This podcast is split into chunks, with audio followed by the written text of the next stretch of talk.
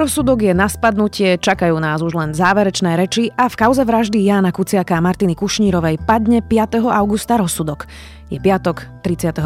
júla, meniny má Ignác a bude dnes jasno a pekne. Najvyššia denná teplota 29 až 34 stupňov. Vítajte pri Dobrom ráne. Dennom podcaste denníka Sme moje meno je Zuzana Kovačič-Hanzelová. Festival Viva Muzika bude. A bude svetovo slovenský. Svetoznámi slovenskí umelci sa vrátili domov, aby pre vás odohrali 12 jedinečných koncertov na šiestich magických miestach v centre Bratislavy. Uvidíme sa v auguste a uvidíme sa naozaj naživo. Ďakujeme našim partnerom a tešíme sa na vás v auguste. Vstupenky v sieti Ticketportal a na vivamuzika.sk. Vidíme sa na Vive!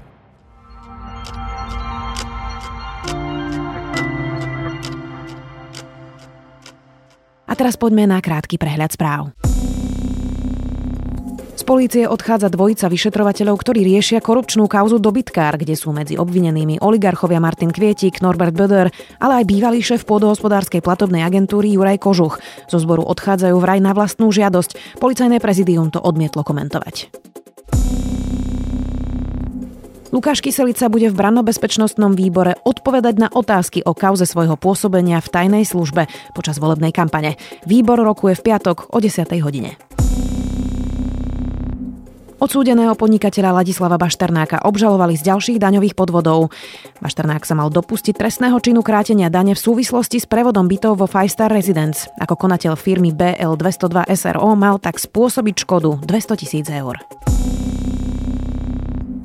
Minister obrany Jaroslav Naď sa podrobil bezpečnostnej previerke na najvyšší stupeň utajenia prísne tajné. Urobil tak z vlastnej iniciatívy, podobný krok odporúča aj ďalším kolegom. Väčšina ľudí v Zimbabve bude koncom roka ohrozená hladom. Svetový potravinový program požiadalo ďalších 250 miliónov dolárov na pomoc africkému štátu. Krajinu súžuje sucho, ekonomická kríza, ako aj koronavírusová pandémia, pričom ide o najhoršiu situáciu za viac ako 10 rokov. Viac takýchto správ nájdete na sme.sk.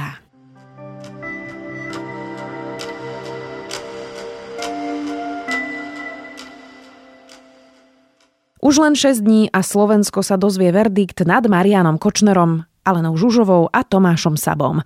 Prokurátor navrhuje 25 rokov pre všetkých troch obžalovaných. Akých bolo 22 pojednávacích dní na súde? Spýtam sa reportéra denníka SME Adama Valčeka. 25 rokov na tvrdo. Také tresty navrhuje prokurátor Marianovi Kočnerovi, Alene Žužovej a Tomášovi Sabovi za vraždu Jana Kuciaka.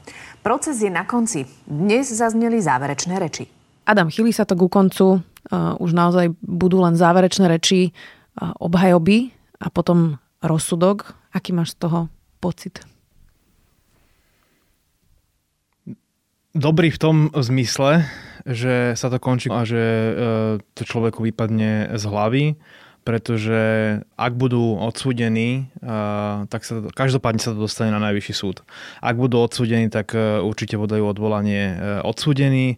Ak budú oslobodení alebo čiastočne oslobodení niekto z nich, tak e, určite podá odvolanie prokurátor. Ale to konanie na najvyššom súde vyzerá inak ako to dokazovanie na, na prvoinštančnom súde. Tam už vlastne súdca má na stole spis, ktorý Presne si naštuduje tak. a rozhodne. Iba vo výnimočných prípadoch prebieha na najvyššom súde dokazovanie čiže je to skôr také, proces, také procesné konanie. Mm-hmm. Čiže uh, dobré v tom a pozitívne v tom pre mňa uh, čisto pracovne, že na to človek už nebude musieť mysleť, nebude, tam, nebude musieť sa tomu prispôsobovať. Mm-hmm. A čisto ľudský a nie pracovne?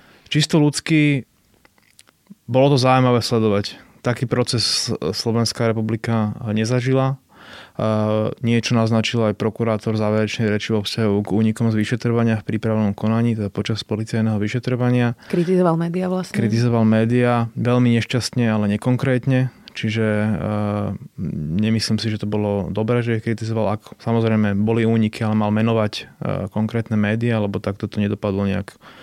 Vlastne všetci si z toho mohli niečo zobrať a nikto zároveň. A ty si si z toho niečo zobral? Zobral som si, samozrejme, e, ale aj ty sa ma vieš, vlastne, keď prebiehali tie úniky z vyšetrovania, tak sme sa o tom v redakcii intenzívne rozprávali. Na niektoré veci sme mali e, rovnaký názor ako konkurenčné médiá, na niektoré veci sme mali e, zásadne odlišný názor ako, ako konkurencia. Ale typicky napríklad ľudia, a myslím si, že to pretrvá roky, budú kritizovať noviny za únik identity utajeného svetka Petra Tóta. A k tomu len taká ako poznámka, že ja k tej zápisnici o jeho výsluchu mám už legálny prístup, lebo som poškodený v jednom z tých konaní a aj ten výsluch bol zle vedený. Pretože ak sa uta- zákon hovorí, že pri utajenom svetkovi má proste to, ten výsluch vyzerá tak, že neklásť otázky, ktoré by mohli odhaliť jeho identitu. Ale ak sa utajeného svetka opýtame, že aká bola jeho minulosť a súvislosti a on nám povie, že som pracoval v novinách a pracoval som pre tajnú službu. Tak je to jasné. Tak žiaľ Bohu, ako ten príbeh je asi uh, jeden, jeden jediný známy. Hej.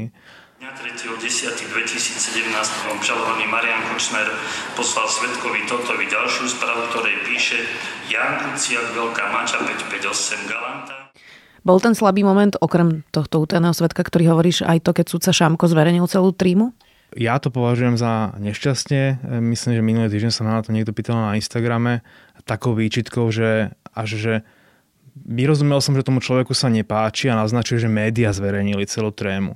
A to tak nie je. Prekvapivo zverejnil sudca Krajského súdu Bratislava Peter Šamko a práve na základe toho zverejnenia vznikli memečka, Zomery si z toho uťalovalo z, z súkromného života eh, Mariana Kočnera, žiadne médium, pokiaľ si ma pamäť neklame, a dúfam, že ma pamäť neklame, nezverejňovalo detaily napríklad o, o, o partnerskom alebo sexuálnom e, živote Mariana Kočnera a nás to ani ako keby veľmi nezaujíma.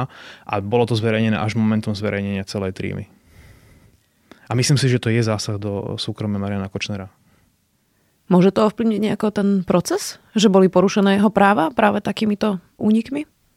To sú dve veci, že to, že to zasiahlo do, do súkromia Mariana Kočnera, to si môže Marian Kočner riešiť e, občanskoprávne napríklad voči sudcovi Petrovi Šamkovi, hoci teda nepredpokladám takýto, takýto postup, ale nemyslím si, že e, zverejnenie má nejaký vplyv e, na to trestné konanie, mm. pretože súd má za to, že ten dôkaz bol získaný zákonne.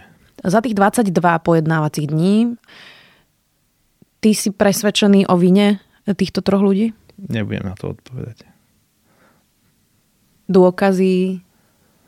Boli dni, uh, boli dni, kedy som uh, bol menej presvedčený, boli dni, kedy som bol viac presvedčený o ich vine a preto na to nechcem odpovedať. Mm-hmm.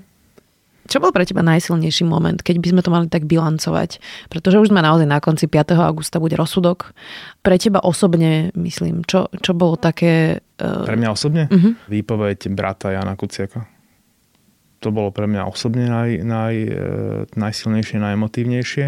Prečo? Lebo rozprával z toho pohľadu, akože ja som tiež prišiel mm, o brata, síce pri dopravnej nehode, ale ten brat bol v zásade len o 3 roky starší odo mňa, čiže e, ma to bol moment, ktorý ma rozcítil a všeobecne v zásade aj tá, tá časť verejnosti, ktorá tam sedí, bola rozcítená pri tých výpovediach e, tých pozostalých ak to mám nebrať ako úplne osobne, tak ale úplne sa chcem tomu troška vyvarovať, lebo ešte teda neodznel. Nahrávame to v momente, kedy ešte neodzneli všetky záverečné reči, ale samozrejme e, záverečná reč Daniela Lipšica e, bola dobrá. Hej. Bola, bola krátka, výstižná, s grafickými pomôckami, e, taká, na taký americký spôsob. Tak študovala aj v Amerike, takže aj. možno tam to pochytil. Žiaden rodič by nemal zažiť smrť svojich detí. A už vôbec nie smrť, ktorá nebola spôsobená chorobou či nehodou, ale chladnokrvnou vraždou, spáchanou len preto, že Jan Kuciak chcel, aby Slovensko bolo slušnejšou a spravodlivejšou krajinou. Za tých 22 dní sa nejako vyvíjalo, ako sa správal napríklad Marian Kočner a Alena Žužová, pretože ja si pamätám, že počas tej pandémie, keď sa live streamoval uh, ten súd, ja inak som teda nebola ani na jednom pojednávaní, len som ho teda doma mala pustený práve počas korony, tak ma šokovalo, akí arogantní boli, lebo uh, si to tak nejako možno ľudský alebo teda subjektívne predstavujem, že keď si obžalovaný v takejto vážnej kauze a všeličo máš na rovaši, že budeš prejavovať aspoň nejaký druh lútosti. Vyvíjalo sa nejako toto, ako sa oni správali? Mm, nemám pocit subjektívne, ako som to vnímal, že by sa vmenil nejak ako keby tá, ten, ten ich charakter. Čiže tak ako si Mariana Kočnera predstavujeme z tých tlačoviek, plus mínus sa to nejak, nejak to oscilovalo. Čo sa menilo, a mám taký pocit, že sa menil prístup ich, ako ich prístup k obhajobe, k stratégii obhajobe a k jednotlivým dôkazom. Typicky napríklad na začiatku hovorili o tom, Trima je skvelý dôkaz toho. Na začiatku hovorili, ako je Trima nezákonná, ako tam boli dopisované nejaké, nejaké správy. V zásade túto stratégiu si zachovali do konca, ale v nejakom momente začali tie správy vysvetľovať.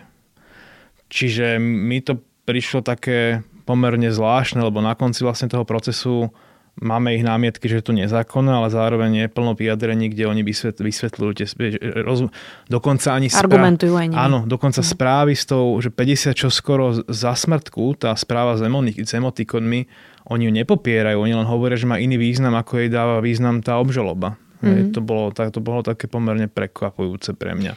Veľmi veľa ľudí sa pýta, že prečo 25 rokov navrhol prokurátor. Je to pre niekoho málo, bola to rovnaká diskusia, keď si spomenieš na Breivika v Norsku. Ľudia tomu vôbec teda tiež nerozumeli, že prečo niekto po takomto čine nedostane do živote. Čiže prečo to podľa teba nie je do živote? Lebo taký máme zákon. Zákon hovorí, že do živote je možné dať len v prípade, ak nie je možná tá resocializácia alebo tak prevýchova e, laickým jazykom e, povedané. A tu znalci sa zhodli na tom, že ak by boli odsúdení, tak dlhoročné tresty môžu mať vplyv na ich prevýchovu. Treba si totiž to uvedomiť, že ak by si odsedeli celých 25 rokov, tak budú odchádzať z výkonu trestu ako, ako veľmi starí ľudia, penzisti.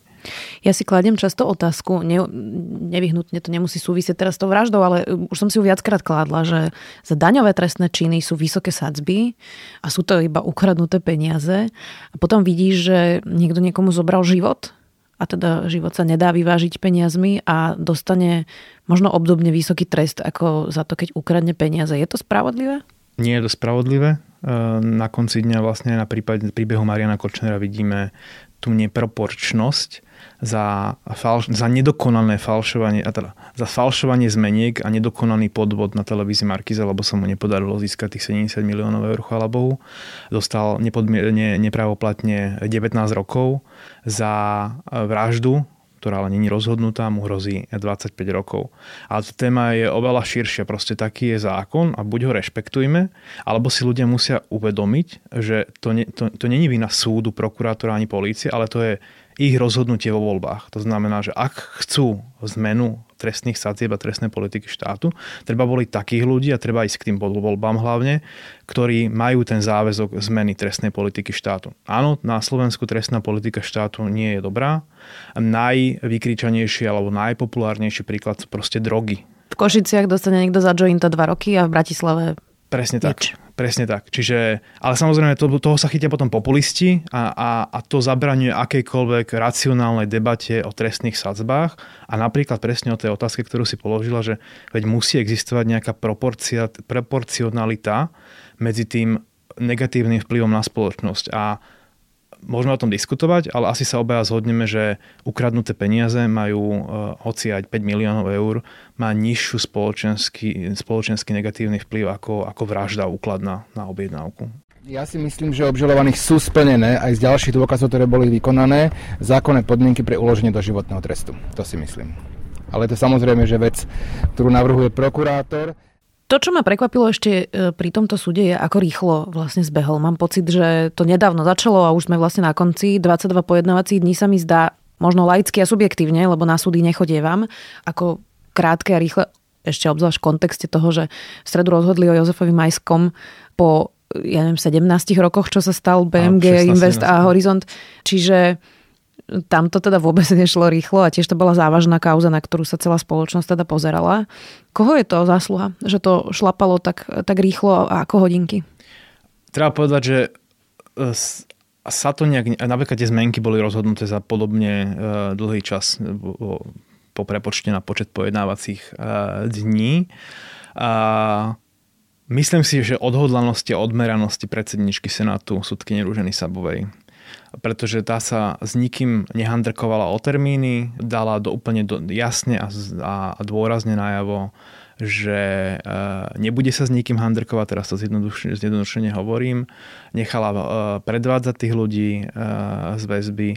Zároveň je dôležité uvieť aj to, že všetci sú vo väzbe, čiže priestor na obštrukcie nie je taký ako pri Majskom, ktorý sa proste sa nemusí dostaviť na ten súd a mohol obštruovať, dokým teda najvyšší súd, najvyššiemu súdu nedošla trpezlivosť tým. Čiže myslím si, že prevažne tomu môžeme dať račiť za to tomu tej predsedničke Senátu a prokurátorskému týmu. Mal by takto vyzerať každý súdny spor? Áno, myslím si, že tá dynamika, dynamika bola, bola veľmi dobrá. Na druhej strane treba povedať ale, že má to aj istú dáň, lebo predpokladám, že práve preto, že toto išlo tak dynamicky, tak Marian Kočner je myslím, že z toho času obvinený v šiestich prípadoch alebo siedmých prípadoch, pardon, poviem pre istotu tento menšie číslo tých, tých šiestich, aby som mu neuškodil, ale teda, a myslím, že v ďalšom je podaná obžaloba. Čiže ak by teoreticky došlo k tomu, že eh, by obžaloby boli podané v 4-5 jeho kauzách, tak by to samozrejme skomplikovalo každú jednu z nich, lebo by eh, sa musel medzi tými súdmi transportovať, museli by sa tie súdy zlaďovať eh, a bude to ešte v tomto, v tomto, v tomto vzťahu k tomuto to bude celkom, nechcem povedať, že zábavné, ale bude to zaujímavé sledovať, ako sa s tým tá justícia vysporiada. Že bude obžalovaný za rôzne veci na rôznych súdoch a budú ho prevážať hore, dole, krížom, krážom. To je jedna vec, ale tá, tá organizácia, že vlastne ten jeden senát sa bude musieť dohodnúť asi s iným senátom, aby sa tie pojednávania nekrižovali. Čo by si tak na záver povedal, že je vlastne aj odkaz uh, toho celého pojednávania, na ktorom zazneli naozaj aj šialené veci. Dozvedeli sme sa vďaka tomu o sudcoch, ktorí boli úplatní, o policajtoch, prokurátoroch. Čo by si z toho Slovensko a spoločnosť mala zobrať a posunúť sa ďalej? To má veľa vrstiev, opäť taká tá pracovná. Eh, je novinársky, súdy na Slovensku nie sú pripravené na takýto veľký proces čo do um, veľkosti pojednávať, ešte tá veľkosť pojednávacej miestnosti OK 100 ľudí, e, nejaké prescentra, nejaké technické podmienky. E, my napríklad s kolegami teraz riešime, že keď sa bude na budúci týždeň čítať rozsudok, že či pani predsednička bude mať papier pred sebou, lebo keď bude mať papier pred sebou, tak ten mikrofón nebude zachytávať a bude zlý zvuk. A pravdepodobne nevieme, či tam dovolí tam dať tie mikrofóny. Čiže takéto ako novinárske drobnosti. Pre zločincov podstatný odkaz toho, toho, toho procesu je, že medzinárodná spolupráca môže odhaliť aj, aj veci, o ktorých si myslíme, že sú sofistikované a sofistikované skrývajú e, zločin. Narážam teda na trímu, metadáta, e, analýzy telekomunikačných dát, e, analýzy cookies o, o histórii prehliadania na Google a podobne. A čo sa týka odkazu pre, pre Slovensko a spoločnosť, nemyslím si, že, ten, eh, že to má obdobu. Eh, veľa ľudí sa aj ma, ma pýta, že či ma to neunavuje ten Kočner. Eh, istým spôsobom áno, ale na druhej strane tá tríma je takou správou o krajine, že to nemá obdobu. Presne ako si povedala, že tí sudcovia napríklad, policajti, prokurátori. Asi by ťa to viac unavovalo, keby Marian Kočner bol na slobode a stále fungoval ďalej v svojom moduse operandy, nie? Áno. Adam, ďakujem ti veľmi pekne aj za tvoju prácu, za celých 22 pojednávacích dní, ktoré si sledoval. Hovorili sme o tom s reportérom denníka Sme. Adamom Valčekom, ďakujem.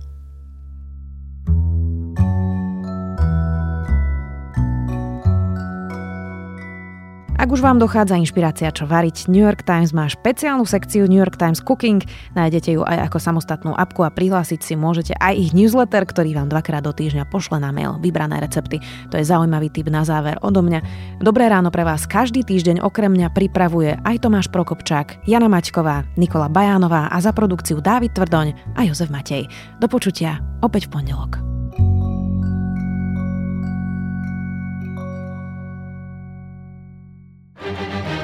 Festival Viva Muzika bude. A bude svetovo slovenský. Svetoznámi slovenskí umelci sa vrátili domov, aby pre vás odohrali 12 jedinečných koncertov na šiestich magických miestach v centre Bratislavy. Uvidíme sa v auguste a uvidíme sa naozaj naživo. Ďakujeme našim partnerom a tešíme sa na vás v auguste. Vstupenky v sieti Ticketportal a na vivamuzika.sk. Vidíme sa na Vive!